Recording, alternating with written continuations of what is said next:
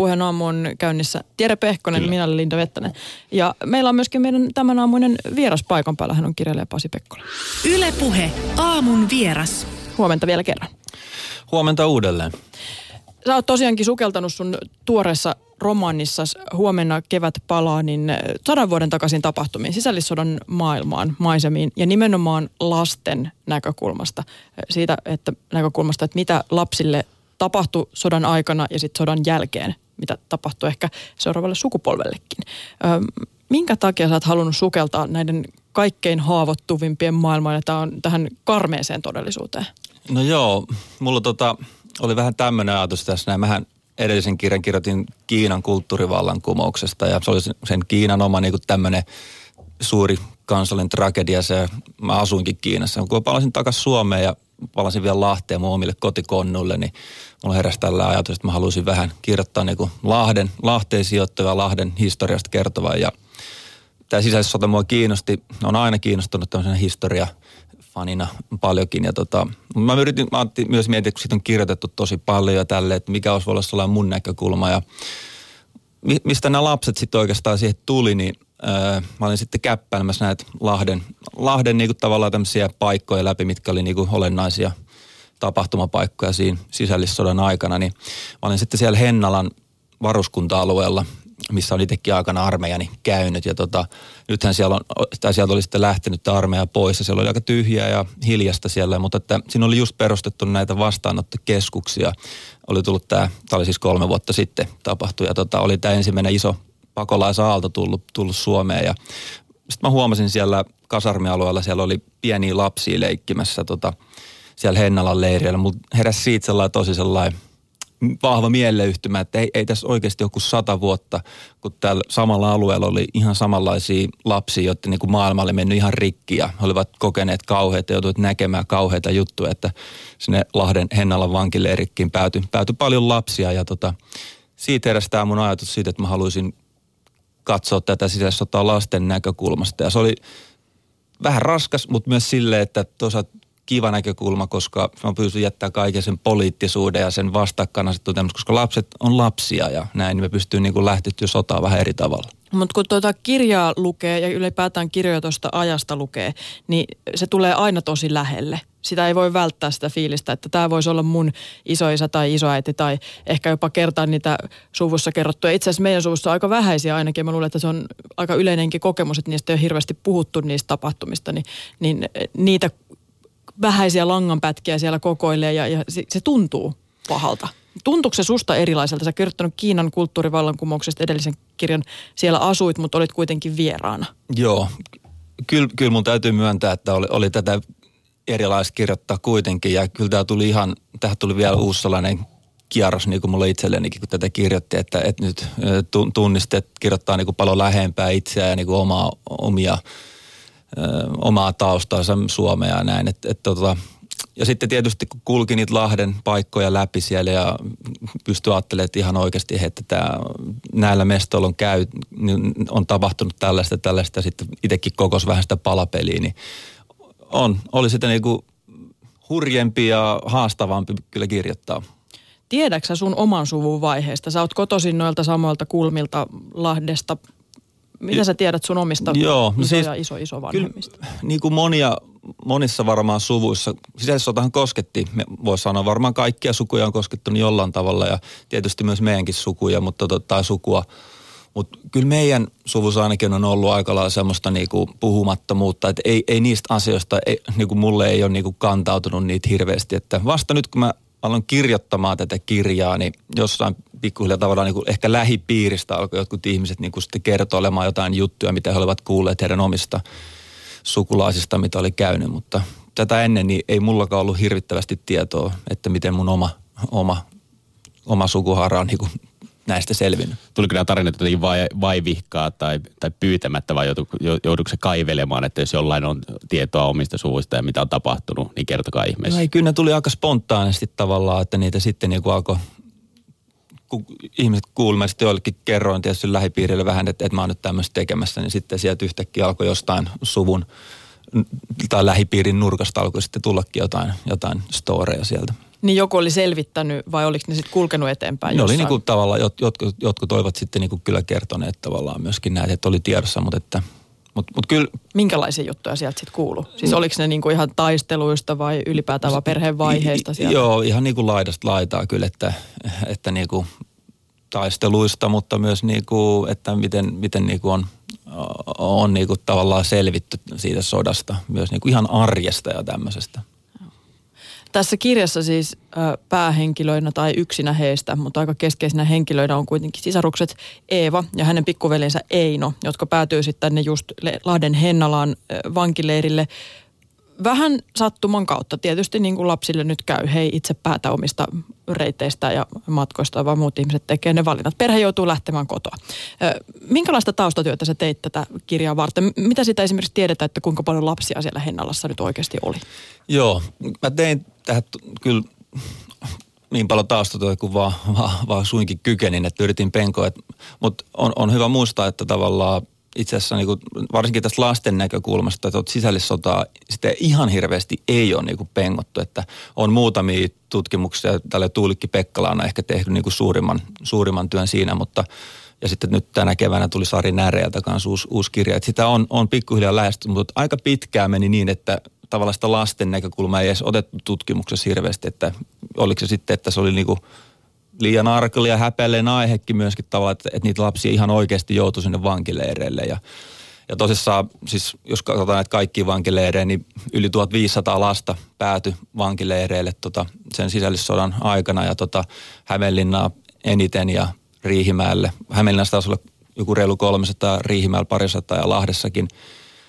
Vähän eri tutkimuksista luvut aina väliin vaihtelee vähän, kun katsotaan sieltä tutkimusta. Lahdessakin on ollut semmoista 150 reilu parisataa lasta siellä ihan, ihan sylivauvasta sinne 14-15-vuotiaaseen asti. Ja vanhempien kanssa yleensä joutuivat sinne sitten Siellä myös syntyi lapsia.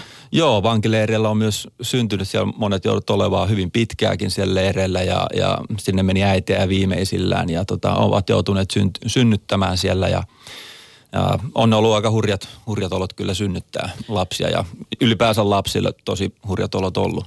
Mm, vartijoiden joukossa oli tietysti myös lapsia. Joo, joo, mulla on tässä kirjassa, mulla oli lähtökohta, että mä en niin tavallaan ottaa silleen puoleen, vaan mulla oli tärkeää, että mulla, tässä on kolme lasta ja on niin molemmilta puolilta niin sanotusti lapsia valkoista, tai ja häviäjien puolelta ja valkoista ja punaisten. Ja, ja tosissaan vartioidenkin joukossa oli, oli niin lapsia, semmoisia 14-15-vuotiaat lapsia saattoi olla siellä ja, ja on, on, on niin myös tiedossa, että ovat olleet myös niin telottajia, ihan tämän, tämän ikäisiä lapsia. Ja tota, sitten on tietysti hyvä muistaa, että nyt sadan vuoden päästä me käsitetään lapsi eri tavalla kuin silloin sata vuotta sitten, että silloin niin oli hyvin tyypillistä, että kymmenenvuotiaalla saattoi olla jo ammatti, ammatti ja näin, ja lapsia niin kuin laitettiin töihin, joutuivat töihin, ja, ja nyt, nyt, nyt taas me käsitellään lapsi, lapsi hyvin eri tavalla, mutta, mutta näin lapsia ne silti ovat olleet. Niin, mielenkehitys ei ole varmaan ollut kovin erilainen kuitenkaan. Kyllä. Mutta yksi näistä hahmoista onkin juurikin tällainen yksi ö, vartija siellä leirillä, Henrik Tikkanen. Ö, Koivunen. Koivunen, joo. Koivunen. Nuorena poikana sotaan hinkunut poika, joka sitten saa aseen käteen tosiaankin siellä leirillä ja tulee tunnetuksi hurjahenkkana. Tämmöisenä kylmänä telottajana. Tämmöisiä hahmoja, jotka nostettiin esiin niin sanottuina toisten näkökulmasta sankareina ja toisten näkökulmasta sitten taas pahimpina rikollisina, alhaisimpina, mitä löytyy, niin oli oikeastikin olemassa.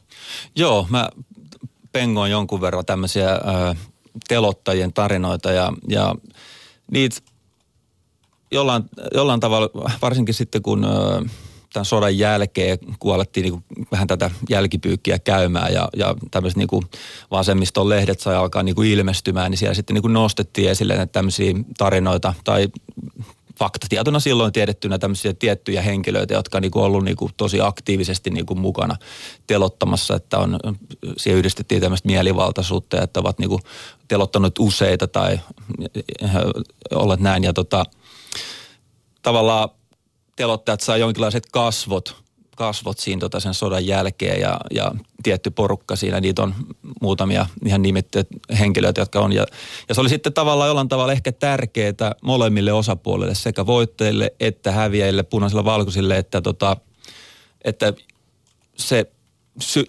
tuli tämmöisiä syntipukkeja Että mm. punaiset tarvi sitä vähän niin kuin jonkun, jonkun ketä syyttää, ja niin kuin kohdistaa sen katkeruuden ja sitten valkoisen taas puolella oli sitten, kun oli tapahtunut tällainen massiivinen telotus, mm, niin tota, sitten oli helppo sitten sitä asiaa mieluummin laittaa muutamien tämmöisten yksittäisten mielivaltaisten tyyppien ö, niin kuin harteille kuin se, että tunnustettaisiin se, että oikeasti tässä on ollut jopa aika systemaattista tämä, tämä laajamittainen telottaminen, että se niin kuin siirsi niin kuin siltä armeijalta vastuuta niin kuin yksilöille. Minkälaisia tunteita sulle itselle tuotti, niin kuin sanoit, että sulla on viisivuotias lapsi itsellesi, niin sitten kuitenkin tutkia ja mennä tavallaan niiden lasten elämään, ketkä siellä on ollut hurjana henkkana telottamassa ja, ja muuta. Ne on, ne on hirveitä storeja. Ne on, ne on hirveitä storeja. Totta kai tässä on, ei tämä helppo aihe ollut sille lähestyä. Ja tota, kun on lukenut sitten niitä kertomuksia, niin ne kyllä nostaa, nostaa karot pintaa. Ja, ja tota, mutta fiktion, fiktion kirjoittajana mä haluan niin mennä niihin semmoisiin alueille, mihin tavallaan se tiede ja tutkimus ei, ei pysty menemään. Että mun mielestä jos tie, fiktio alkaa sitten niistä ihmisen pään sisäisistä asioista, mitä, mitä tavallaan tieteen on vaikea. Niin kuin tiede voi kertoa numeroita, lukuja, mitä on tapahtunut helposti, mutta, mutta fiktio lähestyy eri tavalla. Joo, ja, ja nimenomaan varsinkin tämän Einon kohdalla, joka on arviolta Mä veikkaisin, että muutama vuoden ikäinen, mutta mikä, mitä sä itse ajattelit, että minkä ikäinen No mulla se oli niinku tällainen neljä viisivuotias viisivuotias lapsi, joka niinku on siinä ymmärryksen kynnyksellä, mutta ei vielä niinku hiffaa oikein, että mistä on niinku kyse. Samanikäisten lasten vanhempana on, on vaikea edes ulottaa mielikuvitustaan sinne päin, että miten he on selvinnyt tämmöisestä nälän ja väkivallan ja janon maailmasta, joka siinä ympärillä oli, josta ei voinut niin kuin tietää, että mihin se alkaa ja mistä se loppuu. Joo, Joo ja se oli mulla tavallaan tarkoituksen kuvata sitä, että, että myös niin kuin lapsen, lapsethan on myös hyvin sopeutuvaisia ja ne pystyy niin kuin mukautumaan paljon, mutta että myös, myös tota, se, että mm, muisti on, on hyvin niin kuin, mm, hankala lapsella, että mikä sitten on niinku oikeita muistikuvia ja mitä on sulle sitten myöhemmin kerrottuja asioita, niin se sekoittuu sitten helposti. Muistaminen ja unohtaminen on muutenkin isoja teemoja tässä kirjassa koko kirjan läpi. Ja sen, siitä näkökulmasta onkin todellakin vaikea saada tietoa siitä, että mitä näiden lasten mielessä ja päässä todella liikku tuolloin, kun he toimi tässä, tässä mahdottomassa ympäristössä. Kuinka paljon sä käytit kirjailijan vapautta siinä, että miten lapsiin suhtaudutaan tässä kirjassa, koska kuitenkin, vaikka he on näissä äärimmäisissä olosuhteissa, niin nämä hahmot, nämä vankilapset, niin on tavallaan suojassa. Vaikka he on näissä karuissa oloissa ilman ruokaa, niin kukaan ei suoraan vahingoita heitä. Niin, mä näitä leiri, leirikokemuksia halusin kirjoittaa vähän sellainen. Mä halusin kirjoittaa tänne, kun tämä on niin, niin rankka, mä halusin kirjoittaa myös sellaisia niin hyviä juttuja lapsen näkökulmasta, että lapsethan, vaikka he ovat kuinka rajuissa tilanteessa, niin, niin niillä on tarve leikkiä tai, tai ne saattaa niin kuin myös paeta semmoisia satumaailmaa, omaa mielikuvitusmaailmaa ja mä halusin tätä käyttää niin kuin hyväksi tässä, että vaikka ollaan siellä niin kuin vankileireillä, siellä ihmisiä telotetaan ja kuolee nälkä ja sairauksiin, niin, niin lapset – löytää jonkun tavan selviytyä ja mulla se on tällainen satumaailma, mihin he niinku uppoutuvat sitten. Joo, siellä on valkoinen kuningas, oliko se kuningas? Joo. Ja joo. sitten ritareiksi tullaan, kun kyllä. pääsee heidän luokseen tänne. Joo, kyllä. Mä tavallaan tämmöisen satumaailman halusin niinku tavallaan luoda, missä he sitten niinku vähän löytyy joku, joku merkitys ja niinku tavallaan siitä saadusta tulee se semmoinen niin kilpi heille käsitellä tätä asiaa tai suojautua siltä. Eeva luo tämmöisen satumaailman pikkuveljelle suojatakseen näiltä tapahtumilta. Kutsuu tätä kenttää, mutasta kurakenttää, johon sitten vangit, niin siviilit kuin taistelussa mukana olleetkin kootaan Lahdessa, niin hevoskilpailuiksi, Joo. jossa sitten hevoset valmistautuu. Joo. Joo, Lahdessa on ollut raveja pitkästä, pitkä, pitkän aikaa ja pit, siellä on jo tota, mä, hä, mulla oli niinku tavallaan ajatuksena, tässä oli tällainen kun mun yksi lempileffa olisi Roberto Beninin Kaunis elämä, jossa tämä isä joutuu, juutalainen isä joutuu poikansa kanssa tonne ö, tänne keskitysleirille toisen maailmansodan aikaa. Hän, hän luo tälle lapselle tämmöisen niinku, pelin, mitä se niinku siellä pelaa. Että se, niinku, se hänkään ei käsitä, missä se sotaa. Mutta se, se elokuva loppuu just siihen, kun se lapsi, pää, va, hän pelastuu sieltä leiriltä. Mä halusin alkaa niinku tavallaan kirjoittamaan siitä eteenpäin, että miten, miten heidän, mit, millaisen elämä he sitten saivat. Ja tässä kirjassa huomenna kevät palaa, niin seurataan juurikin näitä henkilöitä sitten myöskin aikuisena ja miten he, miten he sitten kykenee toimimaan ja miten he on elämässä pärjännyt ja aika eri tavoilla eri henkilöt pärjää, mutta tämä isosisko Eeva kuitenkin päätyy hakemaan rauhaa. Kaikki hakee jonkunlaista rauhaa ja haluaa unohtaa nämä tapahtumat ja toivoo, että kun sieltä portista kävelee ulos, niin ne asiat myös jää taakse, jota siellä tapahtuu. Eeva lähtee hakemaan sitä rauhaa sitä kautta, että hän lähtee kostomaan. Joo, semmoinen niin anteeksiannon ja sovituksen ja koston tavallaan sellainen niin mm, vastakkaina. Se tuli kiinnosti mua kovasti, että, tota, että Eevan, e- e- Eeva on ollut, hän on tavallaan pelastanut oman veli, pienen veljensä kertomalla näitä satoja, mutta hän on itse sitten joutunut, hän on ollut vanhempi ja hän on ymmärtänyt ja nähnyt ja kokenut kaiken ja, ja se on niin kuin vaikuttanut hänen elämäänsä, niin, niin tota, mua kiinnosti myös niin kuin sitä, että me tavallaan niin kuin valtiona ja kansana meidän on niin kuin ollut pakko niin kuin työntää näitä asioita syrjään, että me niin kuin voidaan elää niin kuin naapureina vielä niin kuin sen sodan jälkeen heti jatkaa sitä elämää, mutta, mutta ja ehkä se on ollut jopa tämmöistä niin kuin valtion taholta tulevaa myös niin kuin kannustus tämmöiseen kollektiiviseen unohtamiseen, mutta, mutta yksilöt eivät kuitenkaan välttämättä pysty tehdä tätä yksin, he käyvät oman päänsä sisällä ja, ja silloin mä halusin käsittää tämmöistä niin kuin äärimmäistä kostoa anteeksianto niin kuin tavallaan asetelmaa siinä läpi. Niin tavallaanhan tähän otti kantaa valtio sitä kautta, että kuka, ketään ei ole koskaan tuomittu näistä telottajista. Että valkoiset telottajat armahdettiin silloin samalla, kun kuolemantuomiot lopetettiin. Joo, silloin vuoden 18 lopulla sitten tuli tämä Svinhuvuudin armahdus, että tota, joka sitten armahti punavangit, mutta armahti samalla myös valkoiset telottajat ja valkoiset telottajat sai tietysti sitten jonkinlaisen koskemattomuuden, että he eivät sitten, heitä päätyi myöhemmin kyllä niin kuin oikeuteen, mutta ketään ei niin kuin tuomittu niin kuin näistä ikinä. Mm. Missä määrin sun, sun silmiin sitä kollektiivista unohtamista jatketaan tänäkin päivänä, kun riidellään siitä, että millä sanalla sodasta, siitä sodasta saa puhua ja kuka siitä saa puhua milläkin sanoilla? Kyllä, siis tämä herättää edelleen sisällissota paljon niin kuin tunteita ja keskustelua ja tällaista, mutta se on mun mielestä on hyvä asia, että sitten käydään ja saa se, saa se herättää tunteita edelleenkin. Et mä itse, mä asun siellä Kiinassa sen useat vuosia ja mulle se oli hyvin mykistävä havainto nähdä se, että siellä Kiinassa ei edelleenkään sitä kulttuurivallankumousta, sitä, ei, sitä keskustelua ei käydä. Ei julkisesti eikä välttämättä edes perheiden sisällä, että sitä ei niin voida kertoa. Että se on mun mielestä se on mun mielestä vielä pahempi vaihtoehto, että sitä ei käydä ollenkaan sitä keskustelua, vaan se suljetaan niin kokonaan pois. Mm. No, näetkö sen, että siellä on ö, Kiinassa se aihe oli vaikeampi käsitellä kuin täällä sisällissota? Öö, sanotaan, siis kulttuurivallan kumous on, tap, on tapahtu siis 60-70-luvulla, että siitä on niin kuin vähemmän aikaa kuin, kuin meillä Suomessa, että voi olla, että me ollaan mm, sitten vaan tämän ajan ja etäisyyden takia, hmm. sukupolvien, uusien sukupolvien takia niin kuin pidemmällä siinä, että sitä voidaan, oli Suomessakin pitkään, oli tämmöinen niin kuin vaikeneminen ää, tästä sodasta sitten tapahtumista ja mutta et meillä ei enää oikeastaan tämän sodan kokeneet, sodan kokeneet ihmisiä enää ole olemassa, mutta Kiinassa on edelleen paljon ihmisiä, jotka on käynyt läpi tämän, tämän ja tota, näin. Puheenaamun vieraana on siis kirjailija Pasi Pekkola, jonka kirja Huomenna kevät palaa on julkaistu eilen tarkalleen ottaen? No joo, oikeastaan hu- hu- huomenna on sellainen niin virallinen ö, julkistamisjuhlatilaisuus no tuolla Lahdessa suomalaisessa kirjakaupassa. Mutta tota, joo, tällä viikolla kaupoista löytyy kyllä. Yksi asioista, jota tämä kirja herättää, tämä romaani herättää, on se, että kuinka rikkinäisiä ihmisiä täällä on meidän kaduilla kävellyt suuria määriä noiden tapahtumien ton sodan jälkeen.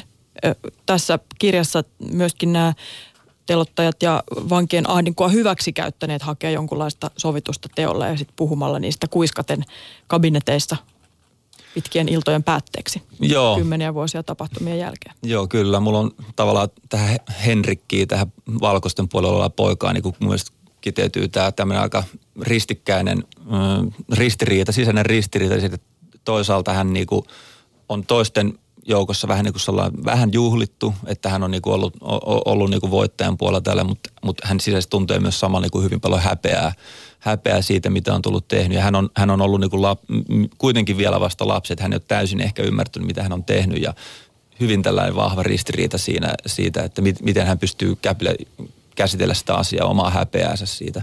Mm. Että tulee jopa häpeä niin kuin, mm, tavallaan sitä, hän, hän on lähtenyt maanpakoon tavallaan Suomesta. Tai koko, koko Suomessa asuminen tuntuu hänelle niin kuin kestämättömältä ajatukselta. Ja aika moni yrittikin peittää ikään kuin juurensa ja taustansa tämän sodan jälkeen eri syistä. Kyllä, että molemmilla puolilla oli, oli ihmisiä, jotka jotkut lähti pois Suomesta ja näitä, näitä telotteja, telottejan tarinoita kun selvittelin, niin tämmöisiä telotteja on niinku, jotka sit Suomessa tunnettiin nimeltä, niin he ovat lähteneetkin tota, esimerkiksi Veikko Sippola, Hans Kalm, niin tota, he, he, lähtivät Amerikkaan itse asiassa molemmat. Ja tota, to, toisella oli vielä just tämmöinen peiten nimikin, mutta että sielläkin he kohtasivat kyllä, niin joutuivat jonkinlaisiin ongelmiin kyllä sitten niin kuin, mm, sitten taas Amerikkaan muuttaneiden punaisten niin kuin tahoilta, tahoilta, että, että ei, halusin tuoda molempia, että sota on koskettanut molempia osapuolia. Siellä on molemmille jäänyt kyllä semmoisia niin vaikeita käsittelemättömiä asioita, joiden ei ole,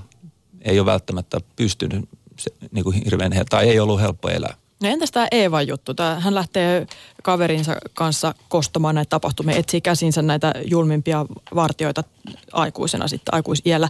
Onko tällaista oikeasti ollut? Perustuuko tämä johonkin? No joo, siis tuossa niinku 18-21 mm, aikaspektrillä, tällä kun Marko Tikka on niinku tutkinut, hän on puhunut niinku terrorin ajasta sitä ja tota, on tutkinut, niin tämmöisiä niinku, tämän kolmen vuoden aikana se sodan jälkeen vielä tapahtui niin kuin hyvin paljon väkivallan tekoja. Siellä yli parikin sataa niin kuin molemmilta puolilta niin kuin surmattiin, sai surmansa tämmöisissä, jostain iltamissa, mutta siellä oli ihan selkeästi tämmöisiä myös niin kuin kosto, kostomurhatapahtumia Petäjävedellä ja, ja Tampereella tiedetään ihan, ihan niin tekijät ja uhrit ja kaikkia, niistä ihan rikosoikeusjututkin syntyi. Ja, ja tämmöisiä niin kosto, kostomurhajuttuja oli kyllä – sen sisällissodan jälkeen. Ja, ja siitä mä otin tämmöisen niin kuin idean siihen, että he, heillä oli, he ovat kokeneet kovia sen leirin, niin oli vähän tällainen Helma ja Luis-asetelma heille, että heidän niin kuin tavallaan tämä, he lähtivät niin kuin kaksi naista sitten niin kuin tavallaan hakemaan jonkinlaista oikeutta siihen, minkä vääryyteen, miten he olivat kokeneet, että he olivat joutuneet kokemaan sodan aikana. No, minkälaisia ajatuksia sulle Pasi Pekkola tämän kirjan kirjoittamisen myötä syntyi siitä, että miten nämä tapahtumat sata vuotta sitten näkyy esimerkiksi tänä päivänä? Näkyykö ne jotenkin meissä? No onhan tämä tavallaan se, kyllähän tämä siirtyy sukupolvit toisella. Jotkut tutkijat puhuu jopa tavalla, että sisällissota esimerkiksi on, on jollain tavalla muokannut jopa meidän niin kansan luonnetta. Että tavallaan semmoinen niin kuin, ää, vaikeneminen ja, tai tämmöinen niin kuin hiljaisuuden perintö on niin kuin jäänyt sieltä, että kun niitä asioita ei ole voitu käsitellä. Varsinkin lapset jäi silloin, niin kuin, ei ollut olemassa mitään mielenterveys tai psykologinen. Se trauma jäi käsittelemättä. He, he lukitsivat sen sisäänsä ja se on sitten siirtynyt, siirtynyt sitten, voinut siirtyä sukupolvelta seuraavalle. Tietysti meillä tuli sitten uudet sodat, toisessa maailmansodan tuli uudestaan, joka on myös ollut tällainen iso kansallinen kokemus meille. Mutta puhutaan, että se on voinut jopa jollain tavalla oikeasti vaikuttaa niin kuin meihin. M- miten se siirtyy eteenpäin, jos se on lukittu sinne sisään?